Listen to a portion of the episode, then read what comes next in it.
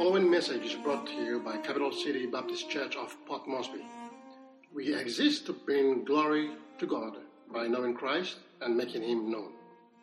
If you would like to visit our church, we hold multiple services on Sunday mornings, starting at 9 a.m. We are located between Motukere Wharf and Edai Town. Pickups are available 7009-1000. 2 Corinthians chapter 6, you are already probably in Ephesians 5, so if you'll just put a piece of paper in Ephesians 5, we will come back there. I'd like to spend some time this morning in 2 Corinthians chapter 6, and specifically verse 14 and following.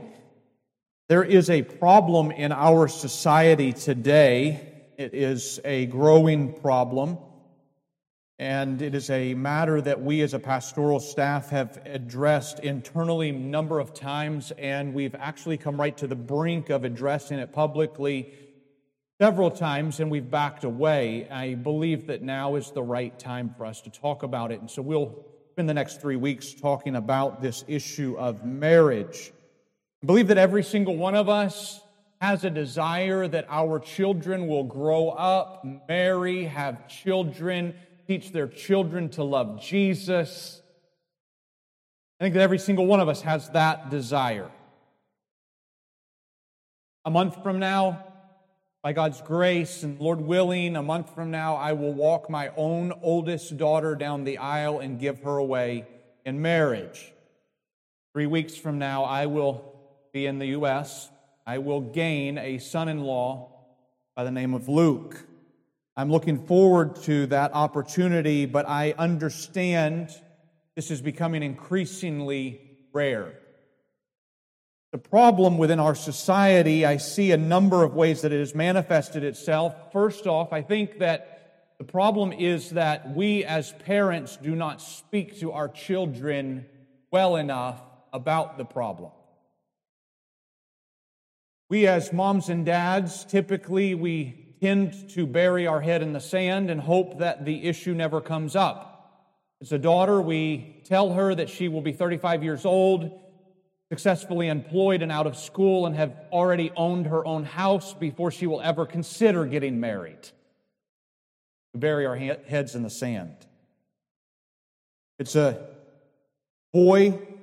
We have a son. We just hope that they are innocent, will behave themselves until the time has come. That's the first problem that I see. We just don't talk to our children about it.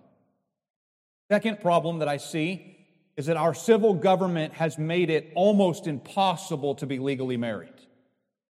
I say that, you perhaps hear a bit of anger within my voice. That's on purpose. It has been many years since a celebrant license has been issued in Papua New Guinea. It's been many years. Therefore, if a young couple comes to me and wants to get married, I have to refer them to the NID office. I hope that sent a chill down your spine, because anything that's involved with the NID office might as well be the black hole of all things related to the civil government. If you work with the NID office and you're here this morning, I'm sorry, speaking the truth. I've been trying to get a celebrant license for 7 years. I attended a course 3 years ago. Earlier this year, a minister signed. It was gazetted 3 months ago, and they've yet to issue the license. And so when I look at a young couple who comes to me for marriage counseling, and in their very first meeting with me, they find out that I cannot legally sign a marriage certificate for them, they begin to think, what's the use? We'll just do what everybody else is doing. We'll just move in together. Young people, I want you to hear me. It does not matter how difficult it is to do it right. You still take the time to do it right. By God's grace and Lord willing, I pray that the day will come when they will issue. Yes, greater than 40 pastors' names were in the Gazette in April. So I pray and hope that the day will come when that black hole will release some documentation. And yet I understand that right now, if you want to get a marriage certificate, it will require that you come on the Friday of the month that they decide that they're going to issue marriage certificates. You, along with several other hundred couples, will show up on the same Friday in the month and hope that the right officers are in their places on that day. When I say it's nearly impossible, that's what I mean. It's a problem within our society. Furthermore, I see another problem within our society is that we have dumbed down our vocabulary. By that, this is what I mean. Largely, I'm hearing an increasing vocabulary within our society that says, I'm now living with my partner and we are in a relationship. The problem is they can't define it as a marriage because it is not legally a marriage, and they cannot call each other spouses, husband and wife, because they are only partners. And so when we dumb down our vocabulary and say we are partners in a relationship, we take away the seriousness of husbands love your wives and wives submit yourselves to your husband. There's a problem. It's almost as if it's just a partnership, as if it was a business relationship, so that when things don't go so well, you'll just let it loose and move on. This is a major problem.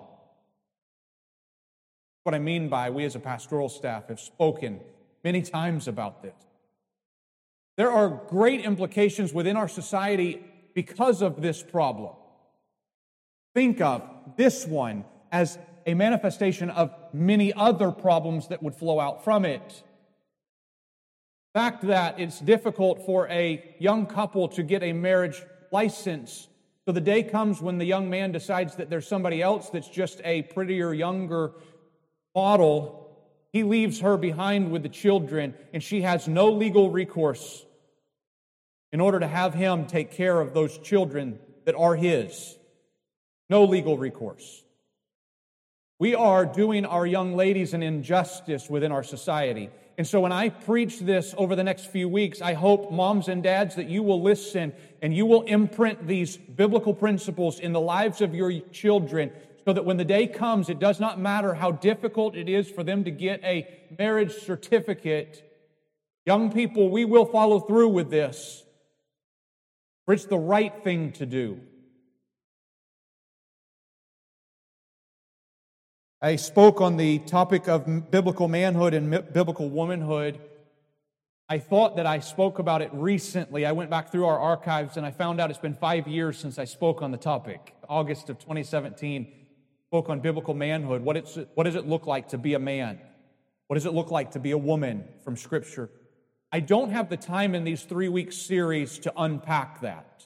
If I could ask you to give me the liberty of just building on what we preached 5 years ago, and throughout the week, if you'd like to know more about that, you can go to the website and you can pull up those archives, August of 2017, and you'll be able to see biblical manhood, what does it mean? Biblical womanhood, what does it mean?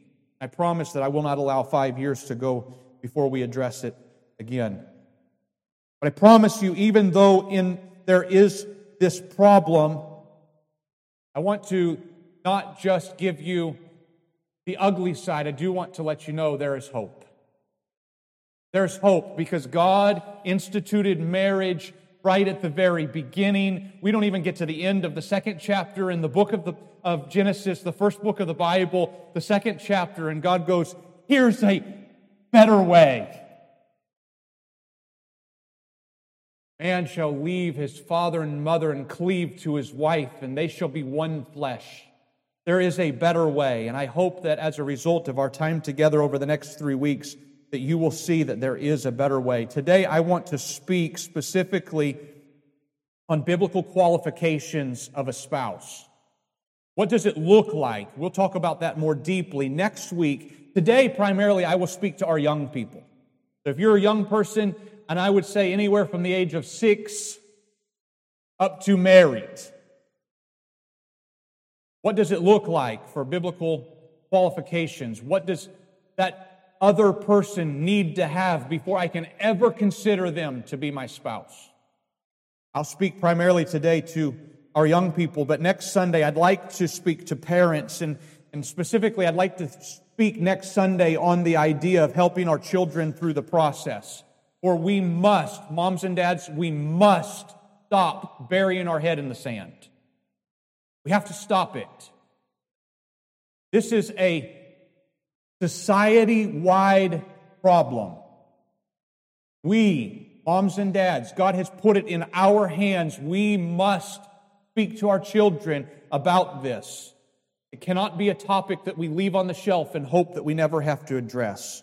We must start talking to our children, and we must stop threatening them. Here's what I mean. I'm guilty about this myself. I raised two girls in my home, and when my girls were little, I said things to them. Hannah can attest to this. I said things to them like, first boy that comes along, I'm going to shoot him. Hannah can quote the rest of the statement, and I'll tan his hide and hang it on the front door as a deterrent to the next one. I said it over and over and over when they were little, and when she was 5, and she was the princess and I was the king, that was a wonderful thing for her to know that Daddy cares about me. But when she was 15, you know what it did? It taught her to hide any relationship she's going to have with a boy. Because let's be honest, guys, your daughter loves you. And she cares about what you think. And if you tell her, the first boy that comes along, I'm going to shoot him, you know what she's going to do? She's going to say, I don't want to hurt my daddy. So she won't tell you about that boy. I don't say that to embarrass Hannah. I say that because I'm guilty of doing the very same thing. We naturally threaten our children to not go down that path. But let's be honest, all of us, if you're married, all of us walk down that path. And if you're not careful, you'll threaten them to the point where they will hide their relationships. At worst, you'll find out after there's already a baby on the way. And at best, you'll find out after they've already given their heart away. And how will you ever rein it in after they've already given their heart away? Well, you have no choice but to try to guide from after, should we say, after the horse ran away from the barn? Can I implore us? There's a better way. So next week, I'm going to talk to moms and dads about helping our children through the process. Then the third week, I'd like to speak again to our young people. I'll title it something like a treasure map for those that are searching. I'd like to walk through some practical tips for us. If you are single on that Sunday, I'd like to give some practical tips, some things for you to be looking for in another person's life, some pitfalls to avoid. Perhaps you get into a relationship and you need to get out of that relationship. The way that you can do that, do it right. And then on that Sunday, we'll have a special life groups, as I mentioned at the beginning of the service. The panel, I'd love for some of our folks who have some wisdom to be able to speak into this situation. So if you have questions, please feel free to bring them up. But today I want to walk through biblical qualifications of a spouse. What are some of the most important things about another person if I'm going to consider them whether or not to marry them? Guys, you just met a young lady and she makes your heart go boom. Oh my goodness, is that the right one? Or young ladies, you see that guy and he has his trouser leg rolled up halfway up his calf and you've never seen anybody roll their trouser leg just like that. I have so many things I want to say about that, but I won't right now. He is cool incarnate. And you wonder, is that the one that I should marry? And I hope that when I say, is that the one that I should marry, I hope that that makes you pause and go, but Pastor, why do I have to go to, is that the one that I want to marry? Can't I just date him for a little while? Can't I just date her for a little while? I want you to hear me and hear me well, young people.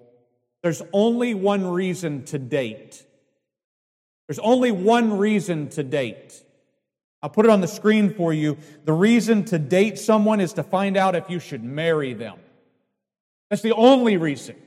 The only reason to date someone is to find out if I'm going to marry this person. So if they don't, And I'm going to give you the qualifications today. If they don't meet the qualifications for marriage, they automatically don't meet the qualifications for dating.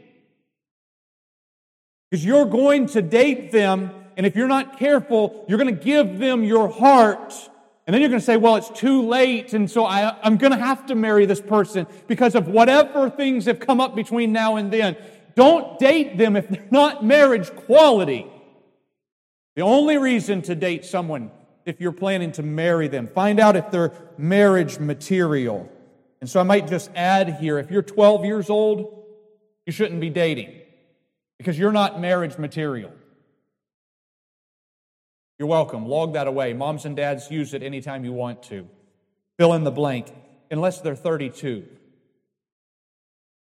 they're 32, that's not a good example. Biblical qualifications of a spouse. The first one is this. I'll give it to you, and these words are chosen intentionally. Biblical qualifications of a spouse. Number one, they need to be evidently a believer.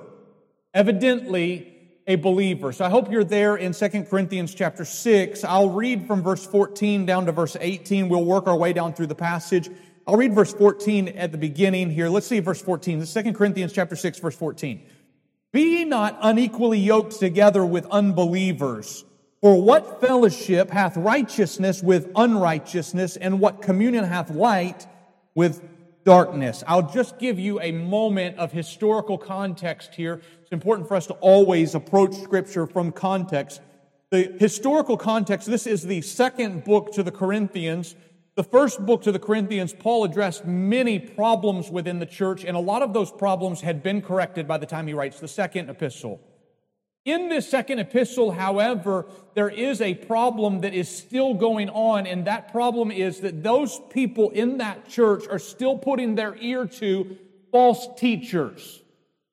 There are some false teachers who are giving them false doctrine, and his point is you, as a believer, have no reason to yoke up. We'll explain yoke up in just a moment, but you have no reason to yoke up with unbelievers. So if that's a false teacher, the direct implication here in the historical context is you have no reason to yoke up with an unbeliever in your spiritual life. That has great practical outflows into our lives today. The word yoke. The yoke is an agriculture instrument for working in the fields. You can perhaps remember some pictures. I know that we don't do this today, but some pictures of a couple of oxen.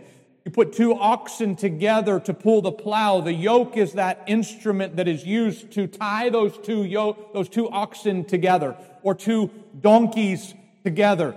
The book of Deuteronomy in chapter 22 and verse 10 makes a statement. It says like this, "You shall not yoke together an ox and a donkey." There's a reason for that. The ox is huge. We're talking about an ox. Don't think an ox is just a cow, all right? A cow is a cow. But an ox is a very strong, muscular, well-trained cow that's going to be able to pull, and he knows, put the yoke on, he's ready to go to work. And a donkey is much smaller. A donkey's back, someone like this. Hee-haw, hee-haw. Works really well together with another donkey. Hangs from the yoke as the ox begins to pull. You get this image in your mind of an ox, great big, strong, muscular ox as he begins to pull, and he's pulling the plow behind him, and the donkey's just trying his best not to get hung. You don't mix those. And God doesn't just give us things in the Old Testament to just help the people in the Old Testament. Yes, those things in the Old Testament are meant for our learning in the New Testament. So what do we do with that? We go, okay, there's the picture of the yoke not being unequally put together. Here we are in the New Testament. You don't yoke up an unbeliever with a believer. Please, young people, don't deceive yourself into thinking, well, I can just yoke up with this one. I know they're an unbeliever, but I'll do my best and I'll bring them along and one day they'll get saved. No, we don't do missionary dating. No, you don't do it. Look at verse number 14, and I want you to answer this question mentally is this a suggestion or is it a command? Be ye not unequally yoked together with unbelievers. The answer is that's a command. So they're not a believer, they're limits. Young men, you're going to see a young lady, you're going to think she's gorgeous, she perhaps is the one for me, she comes from a good family. She's not a believer, she's off limits. Men, the same thing goes. Marriage is going to be the hardest work of your life. I'll say it again. Maybe some moms and dads can give us an amen on that.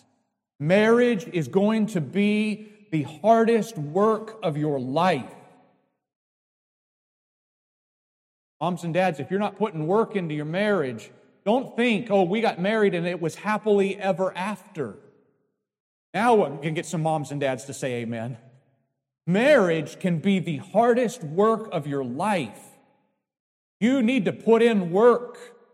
And here he says, don't yoke yourself up with an unbeliever. Now let me pause here for just a moment because I know that some of us have spouses who are unbelievers. The scriptures are very clear in 1 Corinthians chapter 7. What do I do as a believer if my wife is an unbeliever, or vice versa? What do I do? 1 Corinthians chapter 7 is very clear. Don't seek to be loosed from the marriage. Instead, live a godly life and do your very best to try to win them with your good appearance. In other words, you live right and allow God to use your testimony to bring the unbelieving spouse to Christ. So if you're already married, I don't want you to hear me saying you get rid of that unbelieving spouse. No. That's divorce. Now we're talking about a whole different problem. Right now I'm addressing, we bring together an unmarried lady and an unmarried man. If one of them is an unbeliever, they don't belong together. He's going to give us 5 examples here that we might as well say in modern words are as different as oil and water. Here they are. Look at verse 14. Be not unequally yoked together with unbelievers, for what fellowship hath righteousness with unrighteousness? The answer, none. No fellowship. There is no place where you can go righteous before God, unrighteous before God, and somehow we bring those two and they will be a blending of them. No, impossible. He goes again. The end of verse 14. And what communion hath light with darkness? So as the darkness is there, when light comes in, it breaks forth. That's the words we use. We don't say the light came in and it just gradually mixed together with darkness and somehow we had a little bit of darkness. No, light shatters darkness. They don't have communion. They don't sit down together at the table. Doesn't happen. Verse 15, what concord hath Christ with Belial? The word concord, another way to say that would be accord or agreement. What accord does Christ have with Satan? Now think about that for a moment. As different as oil is from water, you don't mix them. You don't take Jesus and say, I'll take about 50% of him and 50% of the devil and put them together. They don't mix. He keeps going. Another picture, middle of verse 15. And what part hath he that believeth with an infidel? Answer, none. They don't have place for this. What agreement, verse 16, what agreement hath the temple of God with idols? Can you imagine Solomon's temple on the day that they dedicated it? Tens of thousands of animals sacrificed on that day. The glory of God came and filled the temple. The people rejoiced. And could you imagine if just for one moment, if one of the priests just happened to slip in an idol today? He goes, no, that doesn't work. The temple of God has no place, no mixture together with idols. So then just think for just a moment, 1 Corinthians chapter 3, 1 Corinthians chapter 6, what is the current manifestation of the temple of God? your body. Believer, your body is the temple of the Holy Ghost. God's manifestation of His temple today is in you, believer. So then, you don't take this temple and mix it together with an unbeliever. That doesn't happen. There's no way to do that. It should be separated. See him say it here in verse 16. For you are the temple of the living God. As God has said, I will dwell in them, walk in them. I will be their God, and they shall be my people. Wherefore, come out from among them and be ye separate, says the Lord. Touch not the unclean thing, and I will receive you. I'll be a father unto you. You shall be my sons and daughters, says the Lord Almighty. So in other words, there is no place for a believer to marry an unbeliever. If you are a believer, you decide to marry an unbeliever, I'm telling you, you're going 180 degrees opposed to the will of God for your life. Hear me well, young people. There is no exceptions. Very important thing. And you'll notice that I put in point number one, the word evidently. The word evidently means there is evidence to this. There's evidence that they're a believer. You might ask, well, Pastor, how does that show up? I'll give you three of them very quickly. I won't belabor these. But how do you know if someone's a believer? Young person, if you have to ask that boy, saved? Can I tell you something? There's not been evidence of his salvation. Here's what evidence of salvation looks like. He's going to be born again.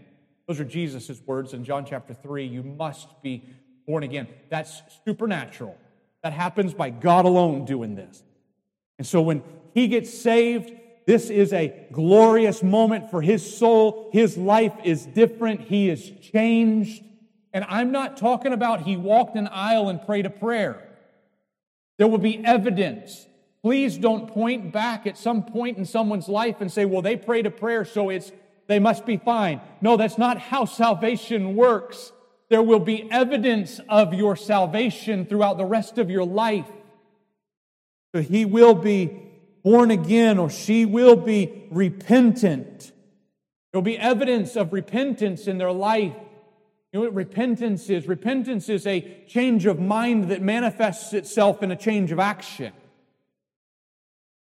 For somebody to say, I'm sorry, and they continue to do the same thing over and over, there's no change in their actions, that's not repentance. Repentance is a change of mind that then manifests itself in a change of action. So there will be evidence of repentance in their life. And also you'll notice I've put that there will be fruit bearing. 2 Corinthians 5:17, if any man be in Christ, he is a new creature. Old things are passed away. Behold, all things are become new. They're going to be different. You're going to notice it. I hope that you would see this. There's no space for I think he's saved or I hope she's saved. If that's where you're at, drop them. Drop them like a hot potato. In 2 weeks, I'll give you some tips on how to do it. If you can't wait for 2 weeks and you're not sure how to do it, come and ask me. Give me his phone number. I've done it for some of you already. I'll call him and tell him it's over. I love you and care about you too much to just let you walk down that road. First qualification, she must be evidently a believer. Second qualification, they need to be exhibiting Christ-likeness. Exhibiting Christ-likeness. You had your place there in Ephesians 5. Let's come back over to that passage. Ephesians chapter 5. I'll be walking through verses 22 specifically to 28. Ephesians 5 lists some helps in marriage in ways that no other passage in Scripture does. In fact, there's no other place in the Bible that addresses how husbands should act, how wives should act so clearly as Ephesians 5. There are other places that speak to how the relationship should be, but none as clearly as here. You're going to notice that it says in verse 22, wives, submit yourselves unto your own husbands as unto the Lord. For the husband is the head of the wife, even as Christ is the head of the church, and he is the Savior of the body. Therefore, as the church is subject unto Christ, so let the wives be to their own husbands in everything. I will speak little to the ladies and much to the men, because the passage speaks little to the ladies and much to the men. So here, for the ladies, what does it look like? Ladies, be preparing yourself now for the roles that the Lord will give you when you're married. Specifically, wives, submit yourselves unto your own husbands as unto the Lord. I'm going to make a statement here that I think is very important for us to grasp. You'll notice that it says, wives, submit yourselves to your husbands. It doesn't say to the pastor. It doesn't say, submit yourselves to the life group's teacher. It doesn't say, submit yourselves to your brothers-in-law or your father-in-law or the uncles. It says, submit yourselves to your husband as unto the Lord. I did a study a number of years ago on the book of Proverbs, and something jumped out at me. I think that Proverbs is perhaps the best book in all of the Bible for addressing marriage issues. The first 13 chapters, it's almost as if the first 13 chapters are written to the young man. In fact, many times in the first 13 chapters, he uses the phrase, my son. Those first 13 chapters in terms of marriage, he always speaks to his son about finding intimacy in the arms of a strange woman. If there's anything that will destroy a marriage from a man's actions, is intimacy in the arms of a strange woman. The last 18 chapters in the book of Proverbs, it seems as if it were written to the woman. For there are many times that it says things like, a woman can tear down her house with her words. The phrase, it's better to dwell on the corner of a housetop than in a house with a brawling woman, shows up at least 2 times in those last 18 chapters. Things like the Proverbs 31 woman who builds up her house, found in that latter portion. And you'll notice many times in those last 18 chapters of the book of Proverbs, you'll notice things like a woman has the ability to tear down her home with her words. I find it no mistake. Scripture goes to wives, submit yourselves to your husbands. It's no mistake that would be the way that things would need to play out within the home. Now, I will not leave men off the hook with this, for when a woman is submitting to her husband as unto the Lord, that means that the husband needs to be leading. Husbands, if you're not leading the home, she has nothing to submit to. Therefore, husbands, lead. And by lead, I don't mean tell her where she goes and when she goes. That's not leading. That's lording. Very different. Leading is, let me show you how we can follow Christ. Dads, if you are not leading your wife and your children in the Word on a regular basis, you are shirking your responsibility in leadership. Don't talk to her about submitting if you're not leading from the Word. For it would be a terrible thing to use the Word to smite her if you're not leading from the Word yourself. This picture is not one that our culture likes. However, it is one that we would take from Christ and the church. See it in verse 32. The great mystery, not previously revealed. I speak concerning Christ and the church. Our marriage relationships are to be mirrors of Christ and the church. So we as a church, we follow Christ. But you never see Christ beating down on us. Instead, you see Christ out of love, giving, protecting, providing for the church. So let's take that and walk over to what does it look like for young men. Ladies, I hope that you would be preparing yourself now. Watch how it is that you speak, knowing that the words that you use can tear down. Men, let's have a look at and see what does the Scripture say about how you should be leading. Look at verse 25. Husbands, love your wives, love. Lead with love. Love your wives, even as Christ also loved the church and gave himself for it, that he might sanctify and cleanse it with the washing of water by the word. He might present it to himself a glorious church, not having spot or wrinkle or any such thing, but that it may be holy and without blemish. So ought men to love their wives as their own bodies. He that loveth his wife loveth himself. So some questions as we talk about qualifications, I might ask, does he lead lovingly? Love your wives. As Christ loved the church, again, I'll say it, you don't see Christ beating his chest saying, I'm the husband, you follow what I say. Instead, you see Christ laying himself down, yes, even as we walk away from him.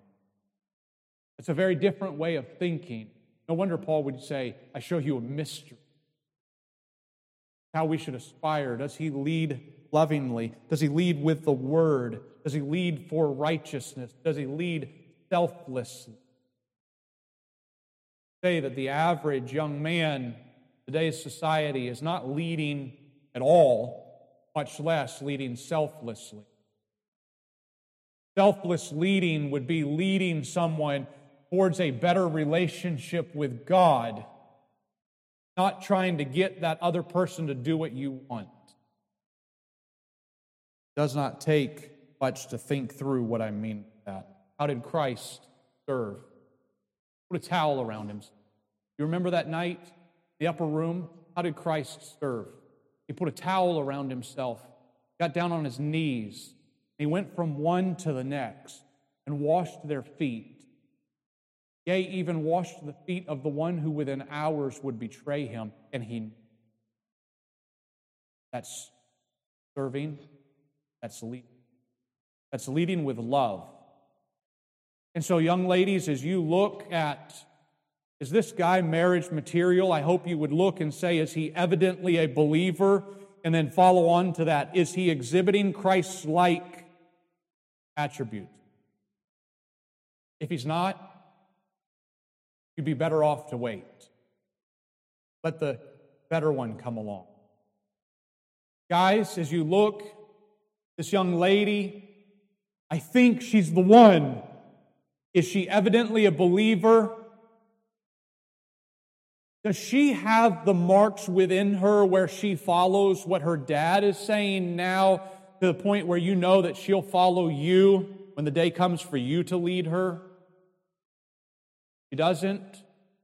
Mouse blend sharp. Be better off to let that one go.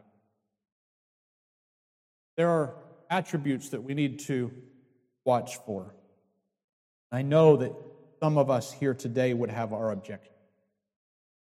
I know that some would say, but Pastor, I think that works really good for about 99% of the time. I think I might just be, I'm the exception. Can I tell you there's no exception? None. Say, but Pastor, I want to be happy. You're buying into the culture that is the problem.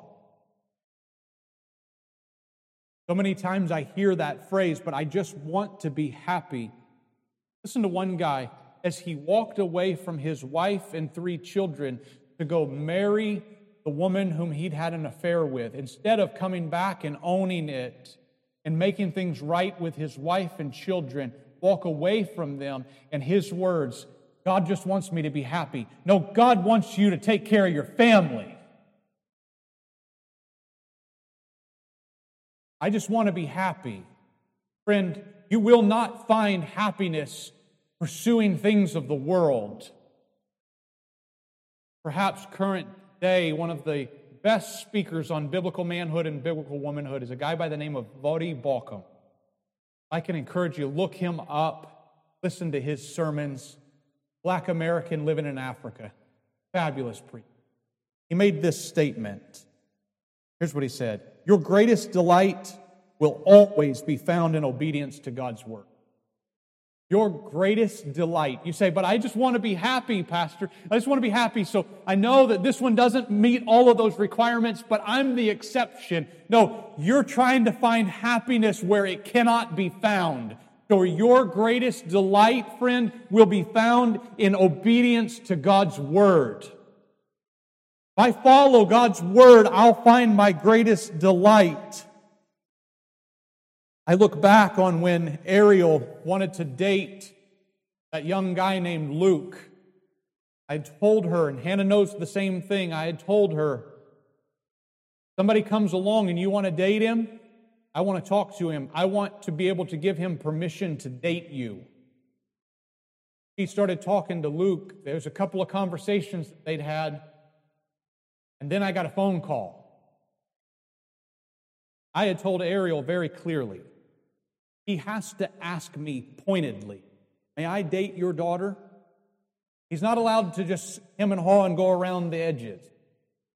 And so our first conversation, the poor guy sweated bullets as he talked to me. And you know what? We got to the end of the conversation and he forgot to ask me if he could date my daughter. So guess what I did? I didn't give him permission. I'm not going to volunteer that. A couple of days later, he called me again, and he sweated bullets. Then he asked me, I'd like to date your daughter, and I'd like your permission. Would that be okay with you? He had no idea what was coming. I had my list of questions. Before I would ever say yes, I had my list of questions. I wanted to know, is he evidently a believer? Don't want my daughter marrying somebody that's not a believer, because I know that if I let that happen, if I let her date somebody that's not a believer, she'll end up marrying somebody that's not a believer. Then they'll raise their kids not to love Jesus. Think multi-generational dads. I've had some very pointed discussions with my son-in-law. Very pointed. I've asked him questions that would make you embarrassed. You know why? I want to make sure he's a believer. I want to make sure that he loves Jesus. I want to make sure that he's going to love my daughter like Christ loved the church. Just a couple of weeks ago, we got to the end of our phone call. We call every week on Wednesday morning at 7:30, my time. We talk for about an hour every week. A couple of weeks ago, he made this statement that, Dad, thank you. What do you mean? He said, thank you for asking me some of the most difficult questions anybody's ever asked me in my life. I've never talked to anybody about these. And I'm glad that I've been able to walk through them. I'll take that any day of the week. I'll take that over, hope she's saved.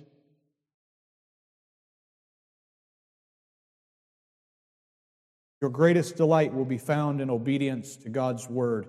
If you seek happiness elsewhere, you might find it temporarily.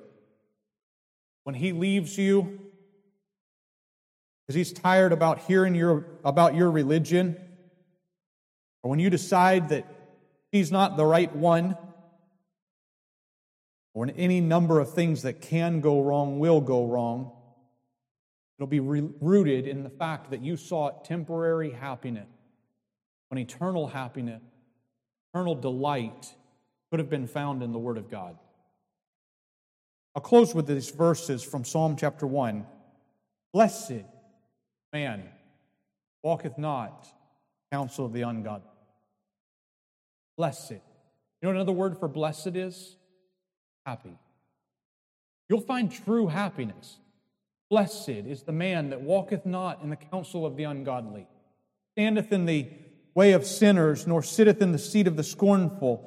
But his delight is in the law of the Lord, and in his law doth he meditate day and night. He shall be like a tree. Don't you want to be this way? Young person, don't you want to be this way? Be like a tree planted by the rivers of water that brings forth his fruit in his season. His leaf does not wither. Don't you want to be that way? Don't you want your life to be a life that's flourishing? Find your delight in the law of the Lord. So this is our foundation, church. It's from here that we will build next week. Young people, think on these things. Look at him or look at her this week with a skeptical eye.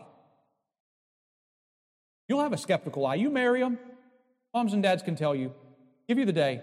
You'll look at them with a skeptical eye. So remove the rose-colored glasses this week. You're not married. Look at them skeptically. Do they meet the qualifications? If they don't, dump them. You can do it nicely, or you can call me. I'll do it not nicely. I'll make sure that they know that I love them, and I'll make sure that they know that I love you enough to do that on your behalf. Moms and dads, take these to heart. You'll need to measure someone up in the near future. Next week, walk through. Helps for moms. Father, I pray that we would do marriage well. Lord, I'm afraid that we have made exceptions to the point where the rule doesn't matter. I pray that we would look seriously the lives of the children that you've placed into our care, that we would not settle for, oh, I think this one will work, or I hope that one's saved. But instead, I pray that we would take it seriously to heart. I don't get to do this over again. So I pray that we as moms and dads would speak with our children, let them know that we are with them in this hunt for a godly spouse. I pray that you would give our children our hearts and give us our children's hearts so that we can have these kinds of conversations. And Lord, I pray for young people. Oh, the largest percentage of our church, young people. God, I pray they would take these things to heart this morning. They would not even look for a fleeting moment for a spouse outside of your clearly defined will for their lives. And then, Lord, I pray also for those who are among us this morning who have unbelieving spouses. I can only imagine, Lord, how difficult it would be to sit under the preaching this morning and hear things like this, how that's the way it should be, yet they find themselves in a position that's not that way. Lord, I pray that you would help them to resolve, even now, to resolve, yes, I'm going to live godly. I'm going to let my life draw my unbelieving spouse to the goodness of God, for the gospel has transformed my life. So Lord, I pray for comfort and courage on their behalf. And for on the behalf of those singles who might be sitting on the fence, wondering, how am I going to handle this? I pray you would give them resolve and courage as well. Yes, Church, I love you. Thank you for listening to this message by Pastor Matt Allen of Capital City Baptist Church of Port Moresby. We would love to have you join us for service if you are in the area. If you need help with transportation, please give us a call on 709-1000. Again, it's 709-1000.